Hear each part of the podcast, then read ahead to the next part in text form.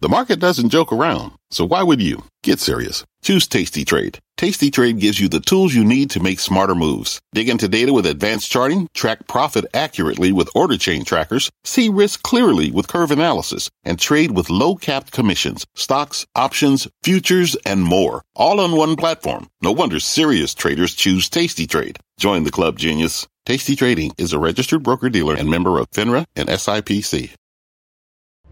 I'm Scott Wapner, and you're listening to CNBC's Halftime Report, the podcast, the most profitable hour of the trading day.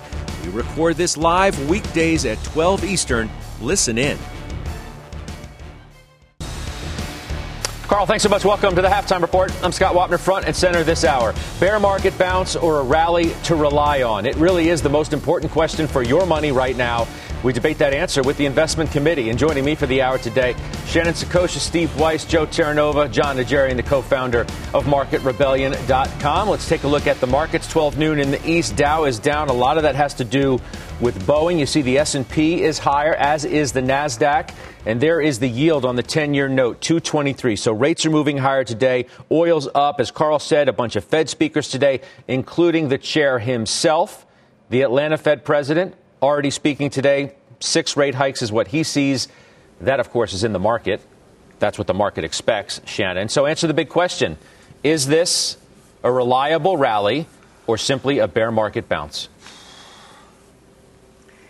Well, I don't know that we can rely on it just yet. I do think that over the next couple of weeks, Scott, we are going to see some rotation back into equities and particularly into U.S. equities. Just think about where we started the year. Um, if you had a traditional 70 30 or 60 40 portfolio, you're definitely off that mark for your equity weightings now. Many people came into this year bullish about international and emerging market equities, and although they had a nice rally last week and recovered some ground, there is a little bit of skittishness in terms of what the potential spillover from from the situation in Ukraine could be on Europe in particular. Uh, think about supply chain constraints. And so I think over the next two weeks, I do think we start to see um, a little bit of excitement about U.S. stocks again that could go down into small cap stocks as well. That might not just be limited to large caps. But I think in terms of sustainability, I think we want to make sure that there isn't additional spillover from a geopolitical perspective. I think five rate hikes sounds a lot better to the market than seven rate hikes. But I also think that you're seeing in the curve, in the bond market, you're seeing some concerns about recession. You're seeing the flattening of the curve. You're seeing concerns about growth. If we're back to, say, 3% growth from a GDP perspective by the end of the year, that's actually not that bad compared to where we were pre pandemic. And I think people are getting overly concerned about growth in the market, but I think this next two weeks probably looks a little bit better. We might see some skittishness as it relates to the geopolitical situation as we go into the summer. Most importantly, CPI, PPI. We saw PPI get a little bit better last week. I think that's what we need to see is continued improvement, that the trend in inflation is coming down, energy prices fall below $100 a barrel on WTI. Then I think you get that inflection point, Scott, for the markets in the second half of the year. Doc, you know, there's the, there's the interest rate complex today, 202 on the two year. Mm-hmm. Uh, only 21 bips behind the 10 year at this point. What are the options? Yeah traders betting on, Doc. What are you seeing in terms of being able to answer the question of whether the rally is reliable or, or if it's simply a, a bear market bounce that feels great but is soon to evaporate? Well, um, Friday, Scott, you and I talked about the LQD. That's, uh, uh, I think we talked about it. That was the high yield, the corporate high yields, and they were buying downside puts in there at the 118 strike with that at about 121 and a half. We've dropped uh, back down into the 120 level uh, for that LQD. And so, what is that telling us? That's telling us that people are anticipating higher rates for everybody, uh, corporates as well as Joes and Janes. Uh, obviously, mortgage rates had a pretty big jump last week, and maybe that's an understatement, pretty big jump. Um, and that may start to uh, erode some of the uh, gains that we've seen in housing as they become less affordable to those that are seeking an 80 20 traditional kind of mortgage, uh, 20% down. And, and I think overall, though, Scott, uh, Shannon's right. Uh, the, the market is um, sanguine. Uh, the market is feeling, you know, just sort of even handed right now. Um, an awful lot of our equities, I'd point to, that are owned by overseas players. uh, the United States is lucky that we have so many investors from overseas, both institutional and public. I mean, I believe that the last count I saw, which unfortunately was 2019 to 2020, Scott, showed that almost 40% of our equities are owned by overseas entities. The reason that's good is that um, these people are lo- uh, not looking to put that money back into Europe and certainly not looking for some of the war torn areas of the world to invest in. They're instead hunkering down in our equities. And I think that continues to sort of be that floor, if you will. It's not the same as a Fed put, but I don't think those folks that are in there are in there for anything but the long term at this point. I think Europe has proved to be sort of a uh, what we've said all along. You don't have the liquidity when you want it or need it in Europe, um, but you do have it almost 24 7 in the United States. All right, so Joe Terranova, Tom Lee today says bad news is priced in. Oppenheimer's Ari Wald says swinging away from pessimism. He sees near-term upside 4550 to 4600 on the S&P. I mean, oh, what a difference a week makes. The kind of conversation that we had a week ago today was like, how low are we going? And now we're asking questions as to whether you can rely on this big move that we've had in the market. Lori Calvasina at RBC says, well, stocks aren't exactly cheap quite yet. However, the contraction in the S&P and the forward PE has been significant. Can you believe it? So I think where we are right now, if you could give me a couple of closes above 4471 ish, which is the 200 day moving average, that's going to get you from a technical perspective probably another 75 handles higher in the S&P. I think that's the immediate direction. The question then becomes what are the stocks that I want to put inside my vehicle that's going to carry me towards that level in the S&P?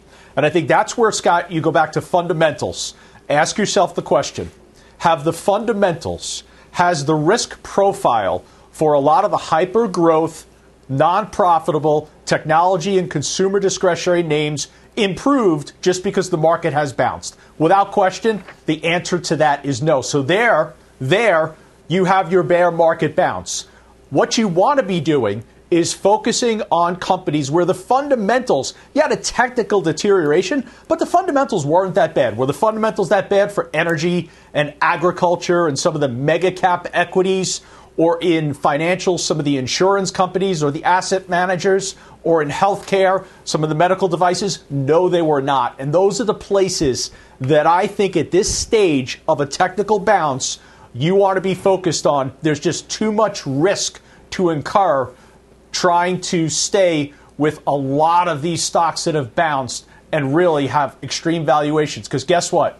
Rates are going to keep moving higher. Inflation's not going away. Yeah. Weiss, you know, Krinsky had been asking the question, you know, when you, or we, we were trying to figure out the answer to the question of whether this is legit, whether it's a, just a bear market bounce. And he had been pointing out almost every day last week that you really never had that big flush that he was looking for that you've experienced in, in prior correction cycles to be able to really definitively, as much as you can ever do that, declare that the bottom is in. So, where does that leave us as we, we enter a new week, Steve, after the kind of comeback we had from Monday to Friday of a week ago? Look, I, I still think uh, a tone of caution is war- warranted here. It, it, it's kind of arrogant as I see it, for all these bulls to come out and say, "Oh, all the negatives are known. All the negatives are known." It's like if you're if you're bearish or if you're cautious, you don't have the capacity to think of what the positives are. You know, Eugene Fama, who has the efficient market hypothesis, which I'm not sure I agree with, says everything's known all the time in the market. So then the question is, and this I agree with, what are the issues going forward? And those are the issues that are keeping me from putting more money into the market. And particularly China, if you read over the weekend, they're still dead set on going after Taiwan. I don't know if it'll be next week, next month, or in two months. But that's not Russia. That is a huge global economy that impacts the U.S. I don't believe you're getting paid for that black swan event by investing in the market. Well, so what Look, are you going to do? You're going to sit on your you're going to sit on your hands. You're going to sit on the sidelines until you get more clarity on that issue. What if it doesn't come? Well, if it doesn't come, then first of all, it's, it's going to be an overhang. I'm not sure it doesn't come. But if you want to ring a bell, like Krinsky wants a bell to be rung essentially and say, okay, we've had the big flush, now all is safe, the market doesn't ring bells. I'd love for it to. But if stocks continue to get cheap, like Volkswagen, add to it four to five times earnings. I don't care what happens. That is a great buy. FedEx, 10 times. That's a great buy. So there are places to put money to work. But the way I look at it, that's not the only negative. The other negative is stocks go up in a rising rate environment. We've seen that. Yeah. History shows that can happen. But they don't go up where mm. earnings are coming down. And in my belief, with what we're seeing with inflation and the input costs, that earnings are going to be coming down because margins are going to be getting hit. So that's why I'm cautious. Okay, you know what? Let's so do this. Then. That's Let, where let's the do this. puck's going. Let's do this. Let, us leave it on that note um, because it's a principal point that our halftime headliner today, Brian Belski of BMO, he's the chief investment strategist there, is making to counter that view. Brian, um, you know, he says, Steve does. Earnings are coming down. Earnings are coming down. That's one of the principal reasons to be negative on the market. Earnings come down. The multiple needs to come down further. And I looked at your notes today, and you make the argument that it's exactly the opposite. Uh, good afternoon. Steve also made the uh, the argument that it's arrogant to be bullish. I think I think you have to have faith to be bullish. It's arrogant to be constantly bearish and constantly fear filled and constantly rhetoric filled and constantly macro driven. The stock market is a market of stocks. You can't name two or three stocks because earnings are going down there and apply it, apply it to the 500 stocks in the S&P 500. In fact, if you actually do the work and do the math over the first almost 90 days of 2022, earnings projections for the S&P 500 on a bottoms-up basis, the number is increasing. Nobody believes it because nobody's done the work, Scott. They're they're applying it to the a couple of stocks that You're the I'm only, the only one, one that's publishing on it.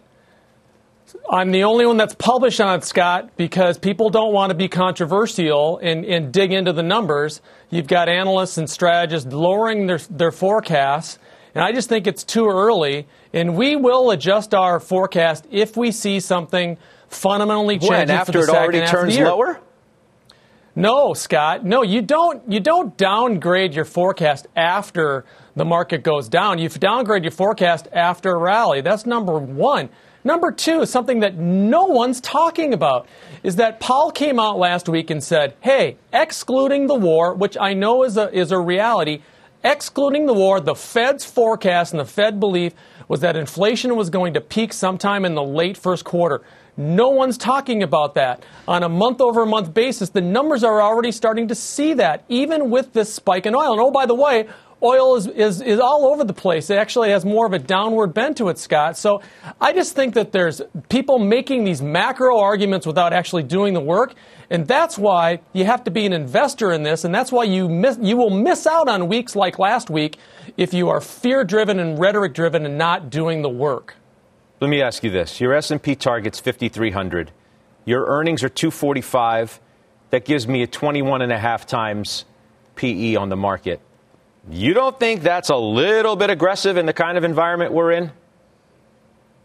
I don't, because here's why. You're going to pay for stability. Uh, for the 75th consecutive year, it feels like, coming into 2022, everybody and their mother, brother, sister, cousin, uncle was bullish on emerging markets in Europe again. And I think that money's coming back and going to pay for stability in real growth here in North America. There's an old adage when growth is scarce, growth outperforms. And I think there's going to be scarce growth in emerging markets and uh, obviously scarce growth in Europe. And I think the money's coming back to North America, both Canada and the United States. Okay. Weiss wants to get in on this conversation. Weiss, what do you got for Belski?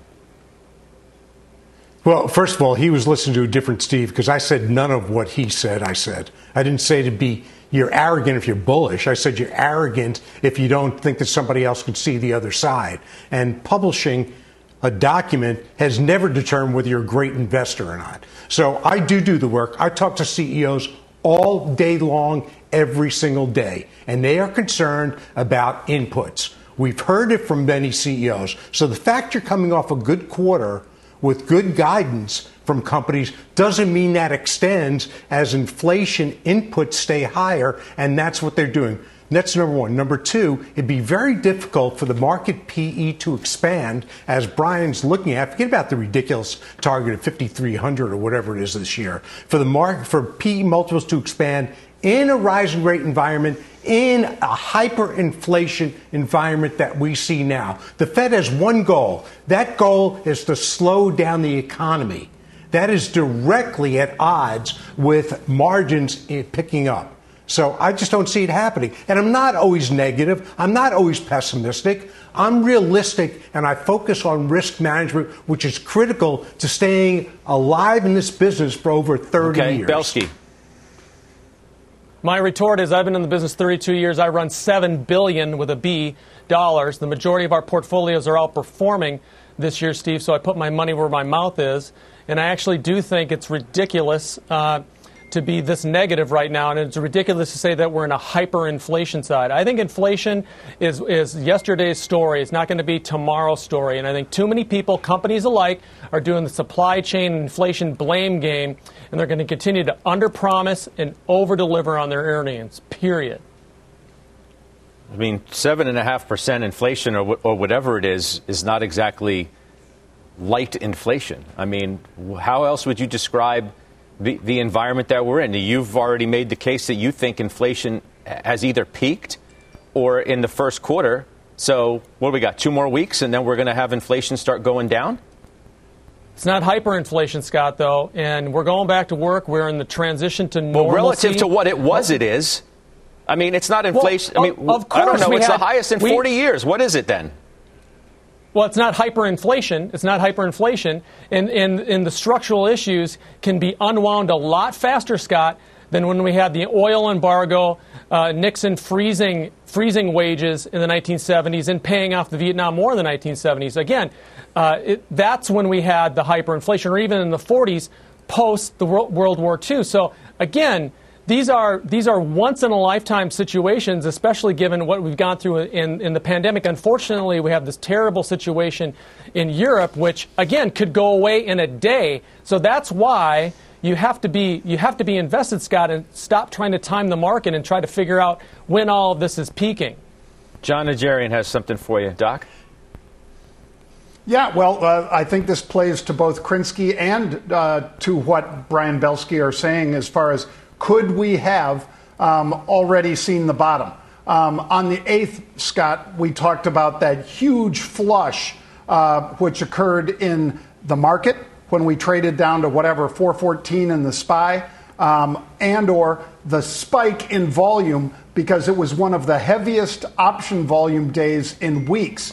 Now, last Friday we actually did see a, a peak that was just over that on the rally side, and I believe some of that's probably short covering. But as far as that, you know, that flush at the bottom on March 8th, we saw one of the largest volume days of the year occur in options. So, to both Krinsky and Belski's point, um, that could be, they don't ring a bell uh, at the bottom, but they certainly did uh, really flush an awful lot of accounts down at that level. Again, about 414 in the, uh, in the SPY. So I, I think, Brian, that kind of speaks to your point that if, if that's the worst they could do, um, then perhaps we do see a pretty significant rally from here. I know um, uh, over at Guggenheim, Scott Minerd just said he sees 20% from here uh, right at this level right now. He said that today. So I wouldn't be surprised to see some rallies, and then it'll just depend on news flow, Scott.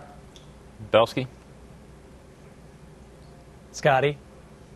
I mean, so well, you, you make the case it's reliable then. You think this is a real, reliable rally that has legs and that can last, and it's not a bear market bounce because you don't ascribe to the fact that we're even in a bear market, it sounds like. I, I do. Uh, so I go back and if my training from William O'Neill, I learned the business 32 years ago, who was a wonderful technician. Technicians want to see this beautiful washout. Life isn't like that. The stock market is not going to like that. You don't get exactly what you want. Um, if you take a look at what got hurt, the market has been very discriminating versus high multiple tech. They did its job. You had the NASDAQ down over 20%. You've got the majority, almost 80% of companies in the S&P down more than 10%, more than 50, 50% of the companies down more than 20%. So the market's done its job. And now it's all about buying the right stocks, being in high quality, owning both growth and value, and again, buying the best franchises and brands in the world. which are right here in the United States. But but owning both growth and value. Can you really own growth in the rising rate environment that we expect? And by the way, as we're having this conversation, and I cite them all the time, Jonathan Krinsky, who I mentioned earlier, just literally publishes a note into my inbox as we, as you guys were speaking. While we're fully open to some continued strength, he says, into the spring, consistent with seasonality, we're not yet ready to definitively say the final lows have been made. Even if the bottom is in, there is likely to be a period of digestion, which means patience will be paramount. Talks about rates moving higher, commodities moving higher, value outperforming growth. So, why can both perform well in the kind of environment that he just lays out and one that seems to be the base case? Well, I think there's different types of growth, Scott, right? There's dividend growth, there's growth at a reasonable price, there's the consistent growth. It's not the high octane growth stocks that really rallied in 2020 and 2021.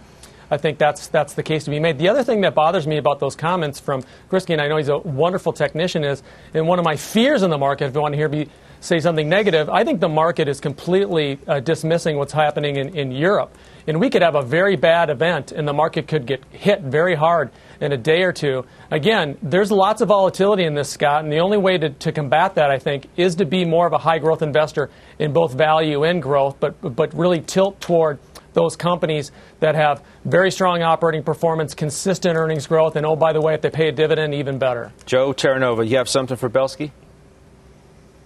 I, I, do, Brian, and I agree with you in terms of the way you're formulating the portfolio. But in years prior, when, when growth is scarce and when investors want to allocate towards growth, it's been concentration towards a lot of these astronomical uh, value valuation uh, tech companies and consumer discretionary companies where investors have been rewarded. Why would that be different as we move forward if you're correct, where you're going to see uh, growth being so scarce?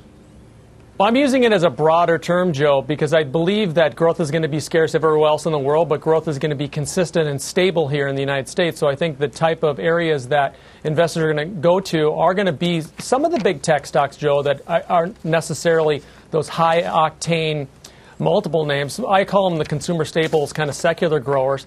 But the U.S. stock market as an asset is going to be growing more consistently uh, than the rest of the world. And same, too, again, for Canada with respect to the great financials up there and some great tech stocks. I think that the, the North American market is going to be a home for equity assets for the next several years. Brian, we're going to leave it there. That was a good spirited conversation. I appreciate your time. Thanks so much. All right, we'll see you again soon. That's Brian Belski from BMO joining us now. How about this? I want you guys' take on, on Buffett. Okay? Berkshire buying Allegheny for $11.5 billion. We've talked a few times over the last week of Berkshire shares hitting a new high um, repeatedly lately, closing above $500,000 a share. I'm wondering what you think, Shannon, this says, if anything, about kind of where we are and, and how much valuations have come down. Not that Allegheny shares um, have had a, you know, a massive pullback from their highs, but they were down. And this is a guy, Buffett, who's come out repeatedly and said, I can't find anything to buy because everything's too expensive. Now he pounces as valuations, at least in some respects, have come down. That stock was off of its highs too, and now he finally sees something to buy. And it's also interesting to look at Berkshire's correlation to the NASDAQ. Sort of when growth is doing well, Berkshire doesn't necessarily, or at least in the past, historically speaking, it hasn't done all that well, and vice versa, because he hasn't traditionally had a whole, um, you know, disposition towards growth. Now, Apple obviously changes that part of the Berkshire equation, but nonetheless, Berkshire and Buffett pounce. Finally, what does it say about valuations in general? Well, Joe made a great point earlier on uh, in the show, Scott, that there are clearly opportunities here, and I think we are going to start to see um, additional M&A activity. I think M&A and buybacks are two, you know, potential catalysts for the U.S. stock market this year that are really not being all that that widely discussed. I think that from a valuation perspective, you know, there are certainly more attractive valuations, particularly for public companies to want to get involved. We're really moving away from a market that has been completely dominated by private equity and VC investors over the last few years years, and moving into opportunities for Buffett, for example, to be able to pick up a company that fits very nicely within his portfolio. I do find it interesting the divergence, just given the Apple position between Berkshire Hathaway and the NASDAQ, for instance. But I think what we are going to see is we're going to see opportunities for companies to be able to do tuck in acquisitions. And we're going to see less backlash because of the valuations that are being paid. So I, I still continue to think about this year being a great, great year for M&A, both at the, lar- the large cap end as well as for small caps, but also those buybacks that starts to accrete that value. So, as Jim says all the time, we may not have multiple expansion th- this year, but I do think that there's going to be some opportunities for that earnings line to grow in ways that we're not really considering against the backdrop that we're looking at. See, I'm taking a look, Joe, for example, at Blackstone, okay? Blackstone was at 150. Mm-hmm. It's at 123 today. I bring it up because you just bought it. And I want to know why you bought it now. Absolutely. So, first of all, uh, private equity, alternative asset managers. Uh, it's, it's, it's certainly a, a component of the financial services industry that has experienced significant declines. I chose Blackstone relative to KKR or Evercore because they've been, first of all, more resilient in that environment. And second of all, they have an emphasis on commercial real estate which again has been remarkably resilient. They're very tactical. They're going after apartment complexes. They're going after logistics, and environment where the, the, the value really is in, in the storage of goods in this inflationary uh, monetary climate. And then they're looking at life, servants, uh, life sciences and healthcare type of REITs. So their focus on real estate is one of the reasons why I think they stand out above their peers. And as you mentioned, the ability to buy this stock down 6% on the year, for me, that offers a tremendous opportunity. I love the flexibility that they're going to be having to kind of generate a return in what's going to be a return environment that clearly, given the first three months, is signaling it's going to be challenged. Okay. Um, Shannon made a new move too, which I'm going to get to in a second. But then I look over and I see that Jim Lebenthal has just tweeted at Steve Weiss, and it's not pretty. and I don't know if Weiss has no. seen this yet. And we had a big Friday night fight in overtime this past Friday, but I think we might have to get Jim Lebenthal on the phone uh, because he says Weiss is missing the boat on this rally. Let's see, guys, if we can if we can do that. Um, he's taking a good shot at you, Weiss. Meantime, the Fed chair. First Powell, of all, I don't know how he's. I don't on. know how he's. I, I, don't know how he says I'm missing it. Hang on. Well, maybe we'll find out. We can debate it. Fed Chair okay. Powell is getting ready to speak okay. literally in three minutes. We're going to get his highlights. Steve Liesman's going to join us with the latest. If there's Q&A, Liesman's going to monitor that too and let us know about it. But it's a big day for Fed Speak, led by the head honcho. We're back in two minutes.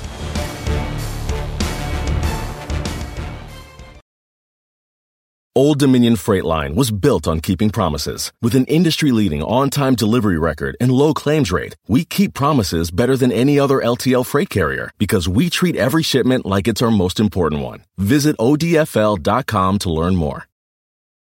B2B selling is tougher than ever, and we feel your pain. If you're struggling to close deals, consider giving LinkedIn Sales Navigator a shot. This sales intelligence platform helps professionals like you engage high value customers drive higher revenue, and increase sales performance. Sales Navigator also guides you in targeting the right buyers, highlights key signals such as job changes or which accounts you should prioritize, and uncovers hidden hot prospects so you can find those buyers that are most likely to convert. Fueled by LinkedIn's 1 billion member platform, Sales Navigator gives you the most up-to-date first-party data, enabling you to unlock conversations with the people that matter. Right now, you can try LinkedIn Sales Navigator and get a 60-day free trial at linkedin.com slash halftime report. That is linkedin.com slash halftime report for a 60-day free trial. Let LinkedIn Sales Navigator help you sell like a superstar today. Just go to linkedin.com slash halftime report and get started.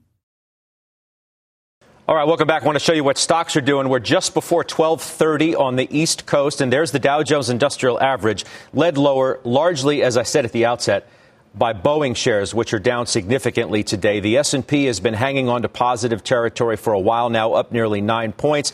Rates are moving higher today, so the Nasdaq's been sort of up and down all around, and it's negative by a few points here. There is the 10 year note, 225. You've had the 10 year yield on the rise. You've had the two year note on the rise. Oil has been up today, and all of that's a considerable story. Fed speak right now. Jay Powell about to make those remarks. Our Steve Liesman has the headline. Steve?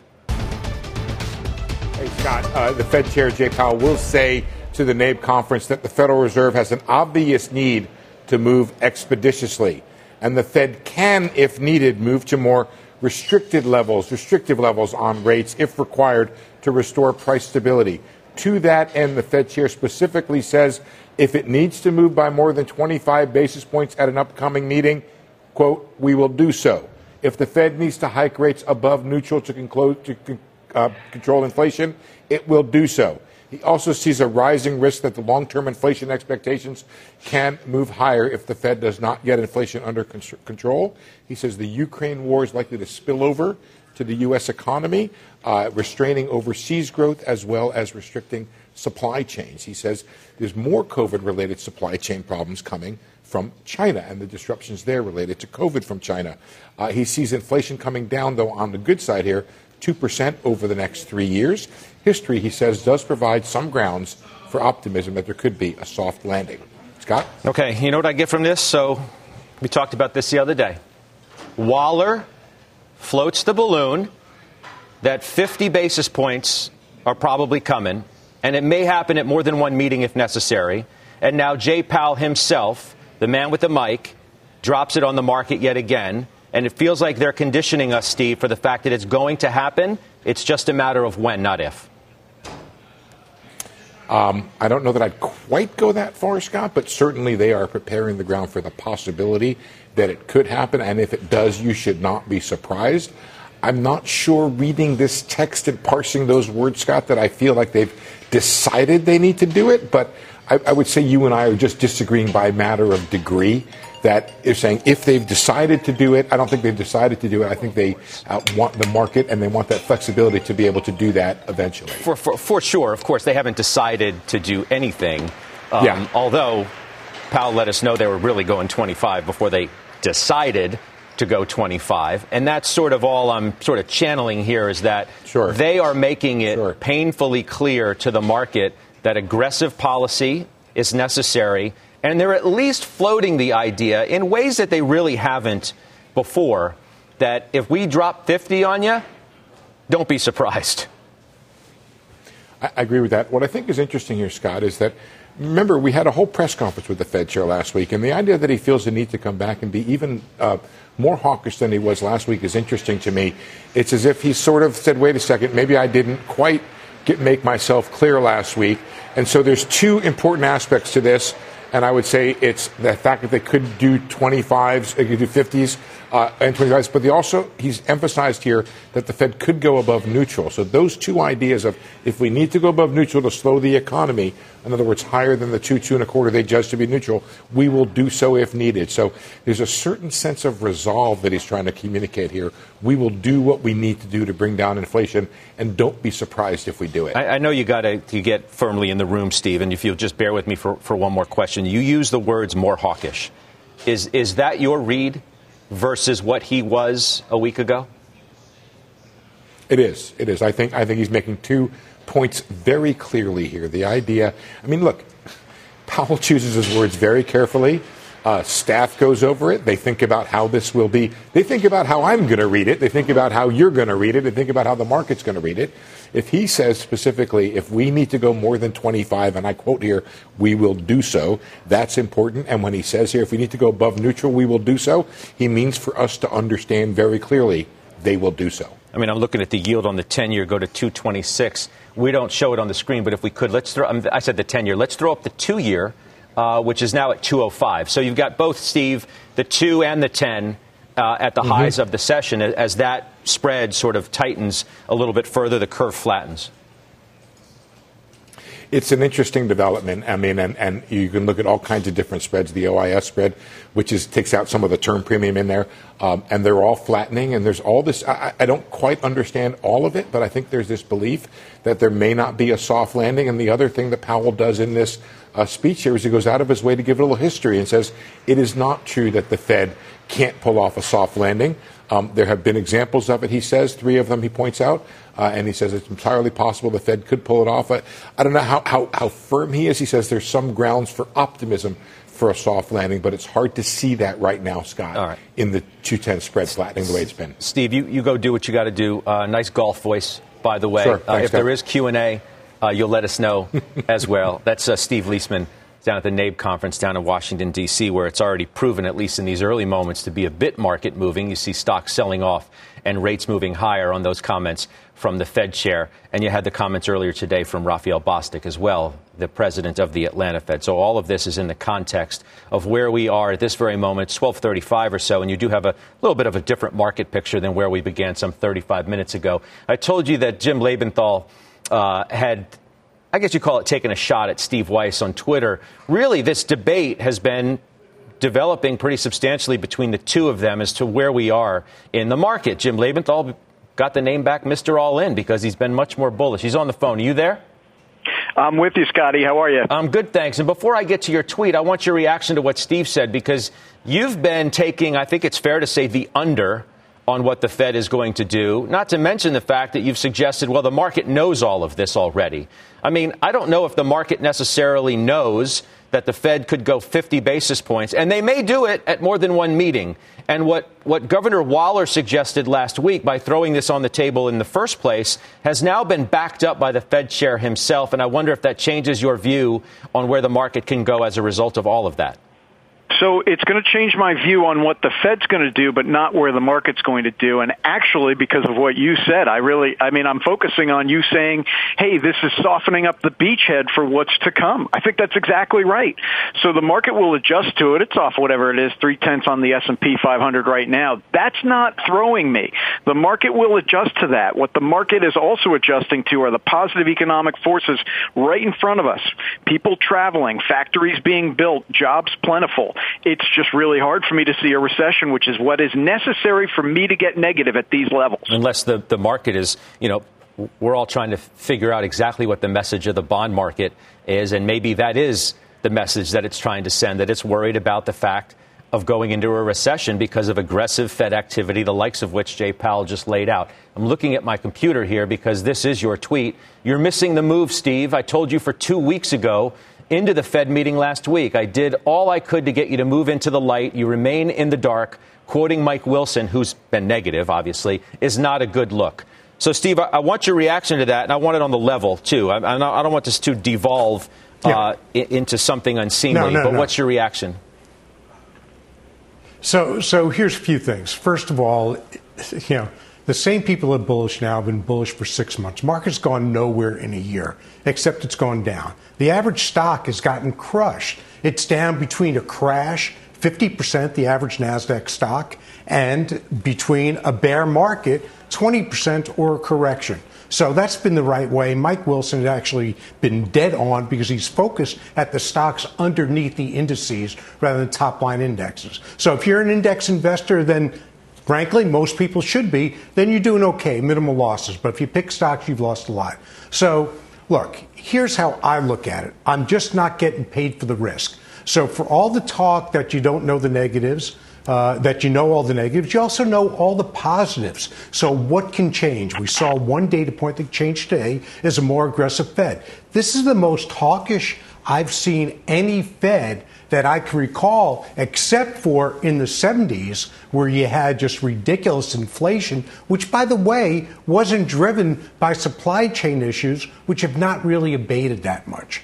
So that's my that's my concern, and frankly, I haven't missed the move in the market because it goes to more than stocks. It goes to what the beta is of those stocks and the individual stocks you own. So on some days last week, and it's only been a week, and we will see more rallies during this stage, but the market's not going to get to new highs, not going to get very far. So the, what I mean by the beta and the stocks that I own, it's about stock picking. Look at the news that came out from XPO.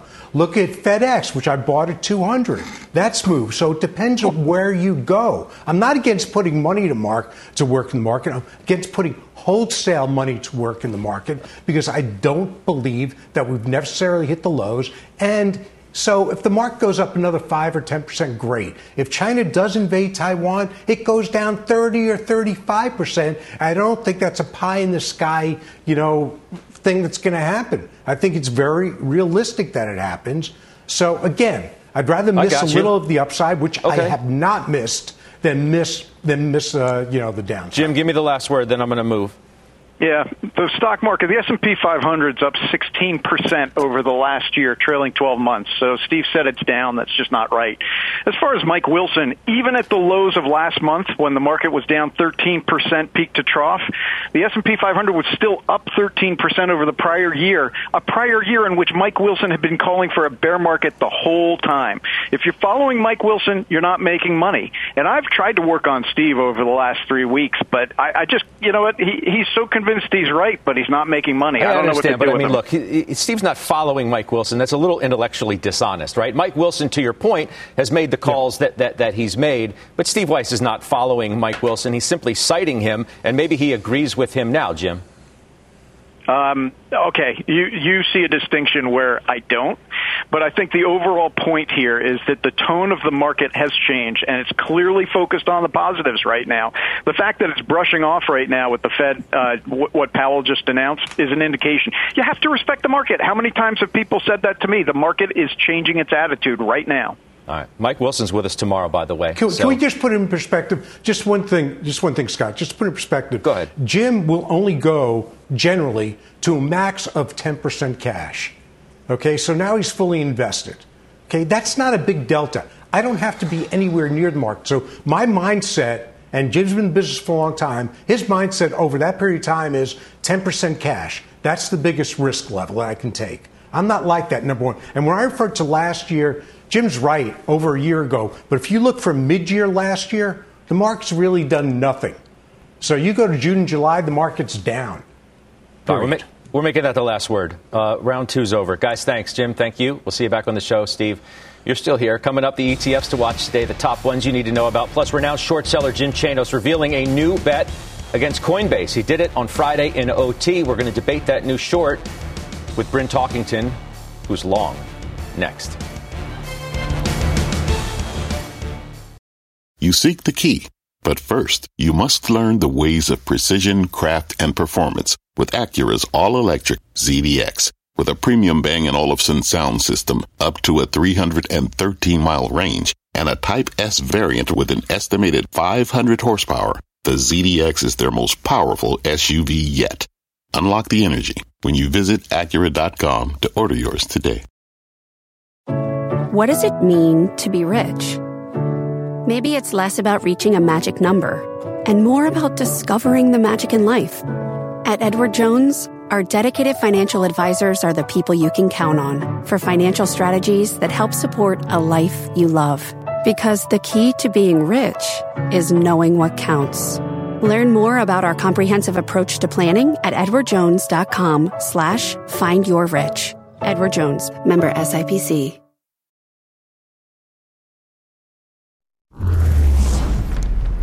And welcome to the ETF Edge portion of Halftime Report. I'm Bob Pisani. The ESG market is in its infancy, but it's growing fast.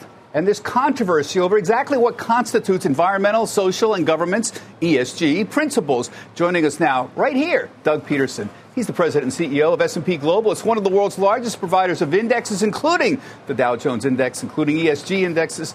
Doug, you have just released a statement on what you think the essential principles of ESG should be.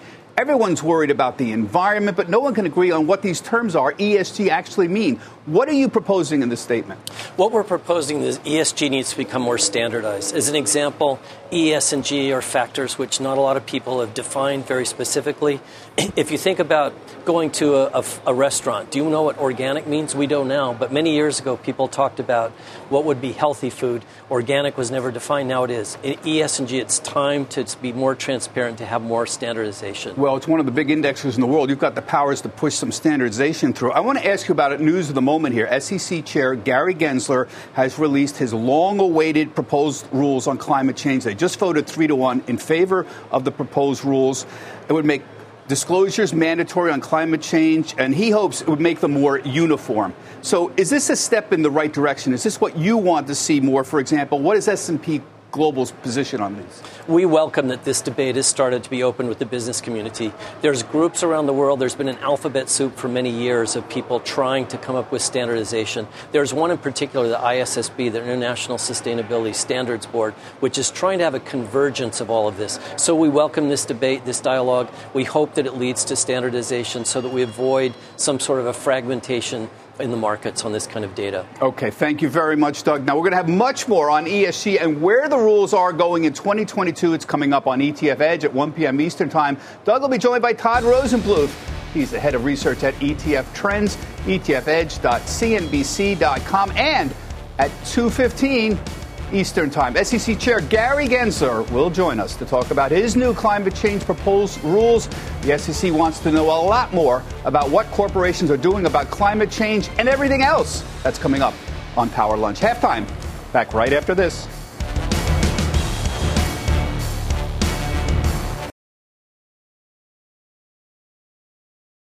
We think that as competition increases in crypto, and this is not a call on on crypto or Bitcoin prices or anything like that. Uh, but we think as, as competition increases amongst the exchanges, you're going to see fee compression.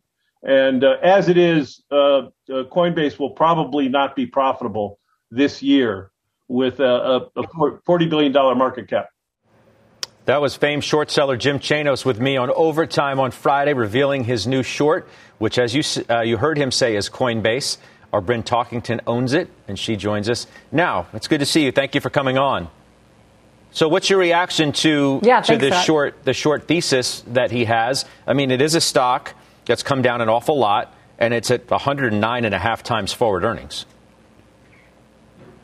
I think his thesis that he shared with you on Friday that you know over time margins will come down because fees compression from trading will come down. I don't think that's a secret, and I think you would need more to short the stock.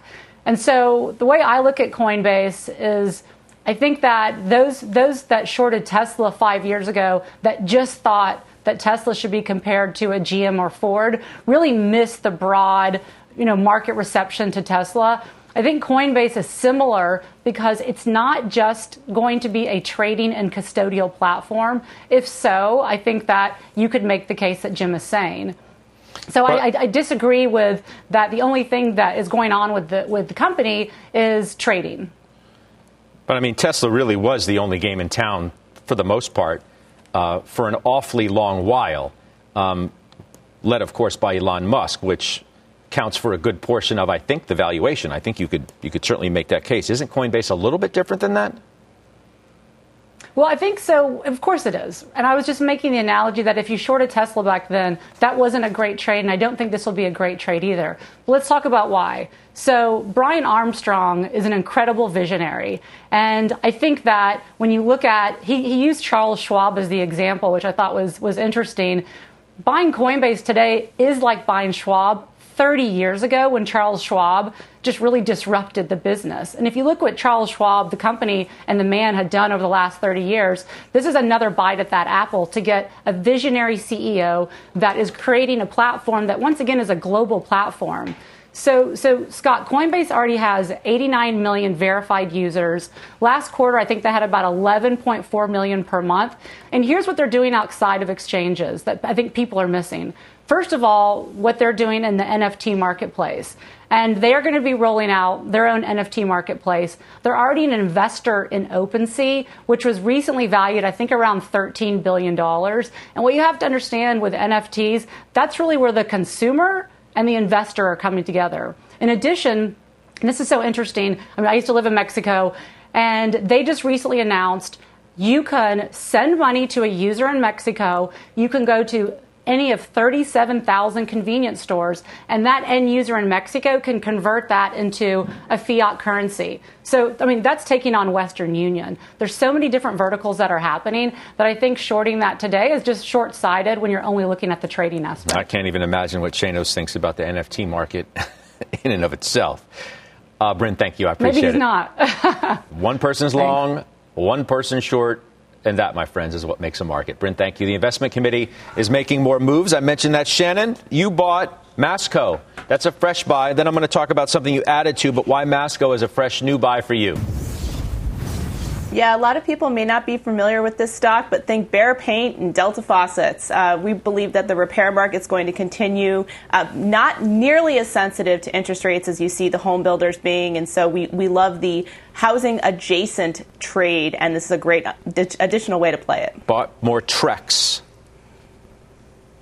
Yeah, so you know we've owned this stock for some time. It's down about 40%. You're always asking us, Scott, when do these stocks in our portfolio get attractive? This one is attractive. It's about 45% of the composite decking, and again, still that housing adjacency. We we expect repair uh, to continue. All right, thank you, Dr. J. Unusual activity. What do you see? Let's hit it fast and furious, as they say, Scott. Take a look at AMD. Weekly calls being bought at the 120 strike with the stock at about 116 and a half. They bought 17,000 of those. That's AMD. Second one, Scott, Cameco, CCJ, uranium play. This is absolutely blowing up to the upside. It was below uh, 20 in February. Now it's pushing to 30. I think it keeps going. They're buying 25,000 April uh, 35 calls. Lastly, Nike into earnings, Scott. They were buying 135s last week. They're buying uh, 135s and 140s now. I'm buying upside calls in Nike, yeah. NKE. Cramer says hard to bet against Nike, but you do have some major headwinds China, supply chain, et cetera. By yes, the way, sir. we will have those earnings the moment they break on overtime, a little bit later on, just 4 o'clock or so. Final trades right here next. 4 o'clock Eastern, big hour. Today, Nike earnings, as I mentioned. We also have Corvex Management's Keith Meister on with us today. There he is. Skybridge Capital's Anthony Scaramucci. There he is. And tomorrow, there he is. Carl Icahn, the legendary investor, will be with us in overtime as well. Been a while. We're looking forward to that too. Four o'clock Eastern. I will see you then. Shannon, final trade. What do you have? The third leg of my home improvement stool, uh, Home Depot, great big box retail, and tied to a very good theme that we think will continue. Okay, Dr. J. Uh, Shell, S H E L, Scott, back into this one only on the calls, not the stock. 55 strike in April. All right, little short term action there. Steve Weiss. FedEx, it's been bouncing off the lows after the earnings. I think it keeps going. I added on the flush after they reported. Okay and Joe Terranova. United Health Group trades to an all time high earlier today. I'm long, I'm staying long. Stock is reasonably valued. It should go to 550 minimum. Biggest story today, Joe, no doubt the move in yields. Is that is that what we're thinking? Two years higher, uh, 207. Yep. The 10 years at 227. Those are highs of the day. Uh, the Dow's at the lows of the day, yep. down 300 points on the back of Powell without question. Yields are the story. Yields are going to be the story until you get about 100 basis points higher, and we see whether there's going to be negative impact on the consumer and corporate behavior. Yeah, well, we're going to see. Uh, there is your real time look at what stocks are doing right now. I'll see you in overtime in just a little bit. The exchange begins right now. You've been listening to CNBC's Halftime Report, the podcast. You can always catch us live weekdays at 12 Eastern, only on CNBC. At Capella University, you'll get support from people who care about your success. From before you enroll to after you graduate, pursue your goals knowing help is available when you need it. Imagine your future differently at capella.edu.